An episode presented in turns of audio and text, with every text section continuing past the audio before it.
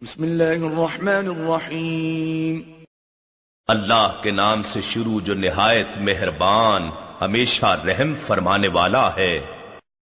لم يكن الذين كفروا من أهل الكتاب والمشركين منفكين حتى تأتيهم البينة اہل کتاب میں سے جو لوگ کافر ہو گئے اور مشرقین اس وقت تک کفر سے الگ ہونے والے نہ تھے جب تک ان کے پاس روشن دلیل نہ آ جاتی۔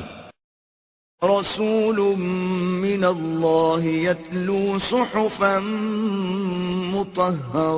وہ دلیل اللہ کی طرف سے رسول آخر السما صلی اللہ علیہ وآلہ وسلم ہے جو ان پر پاکیزہ اور آخر قرآن کی تلاوت فرماتے ہیں۔ فيها كتب قيمة۔ جن میں درست اور مستحکم احکام درج ہیں۔ وما تفرق الذين اوتوا الكتاب الا من بعد ما جاءتهم البينه ان اہل کتاب میں نبی آخر الزما صلی اللہ علیہ وآلہ وسلم کی نبوت اور رسالت پر ایمان لانے اور آپ کی شان اقدس کو پہچاننے کے بارے میں پہلے کوئی پھوٹ نہ پڑی تھی، مگر اس کے بعد کہ جب بے ست محمدی صلی اللہ علیہ وآلہ وسلم کی روشن دلیل ان کے پاس آ گئی تو وہ باہم بٹ گئے، کوئی ان پر ایمان لے آیا اور کوئی حسد کے باعث منکر و کافر ہو گیا۔ وما امروا الا ليعبدوا الله مخلصين له الدين حنفاء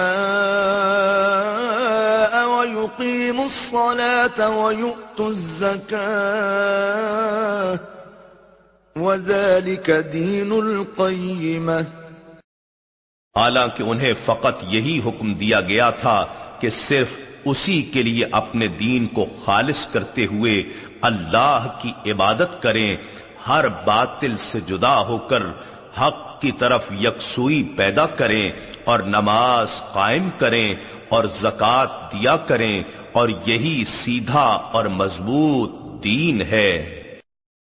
ان الذين كفروا من اهل الكتاب والمشركين في نار جهنم خالدين فيها. اولئك هم شر البريه بے شک جو لوگ اہل کتاب میں سے کافر ہو گئے اور مشرقین سب دوزخ کی آگ میں پڑے ہوں گے، وہ ہمیشہ اسی میں رہنے والے ہیں۔ یہی لوگ بدترین مخلوق ہیں۔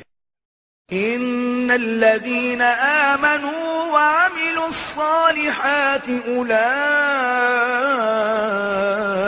هم خير البريه بے شک جو لوگ ایمان لائے اور نیک عمل کرتے رہے، وہی لوگ ساری مخلوق سے بہتر ہیں۔ جزاؤهم عند ربهم جنات عدن تجري من تحتها الأنهار خالدين فيها أبدا رضي الله عنهم ورضوا عنه ذلك لمن خشي ربه. ان کی جزا ان کے رب کے حضور دائمی رہائش کے باغات ہیں جن کے نیچے سے نہریں رواں ہیں وہ ان میں ہمیشہ ہمیشہ رہیں گے۔ اللہ ان سے راضی ہو گیا ہے اور وہ لوگ اس سے راضی ہیں۔ یہ مقام اس شخص کے لیے ہے جو اپنے رب سے خائف رہا۔ نحن نزلنا الذكر وإنا له لحافظون. بے شک یہ ذکر عظیم قرآن ہم نے ہی اتارا ہے اور یقیناً ہم ہی اس کی حفاظت کریں گے۔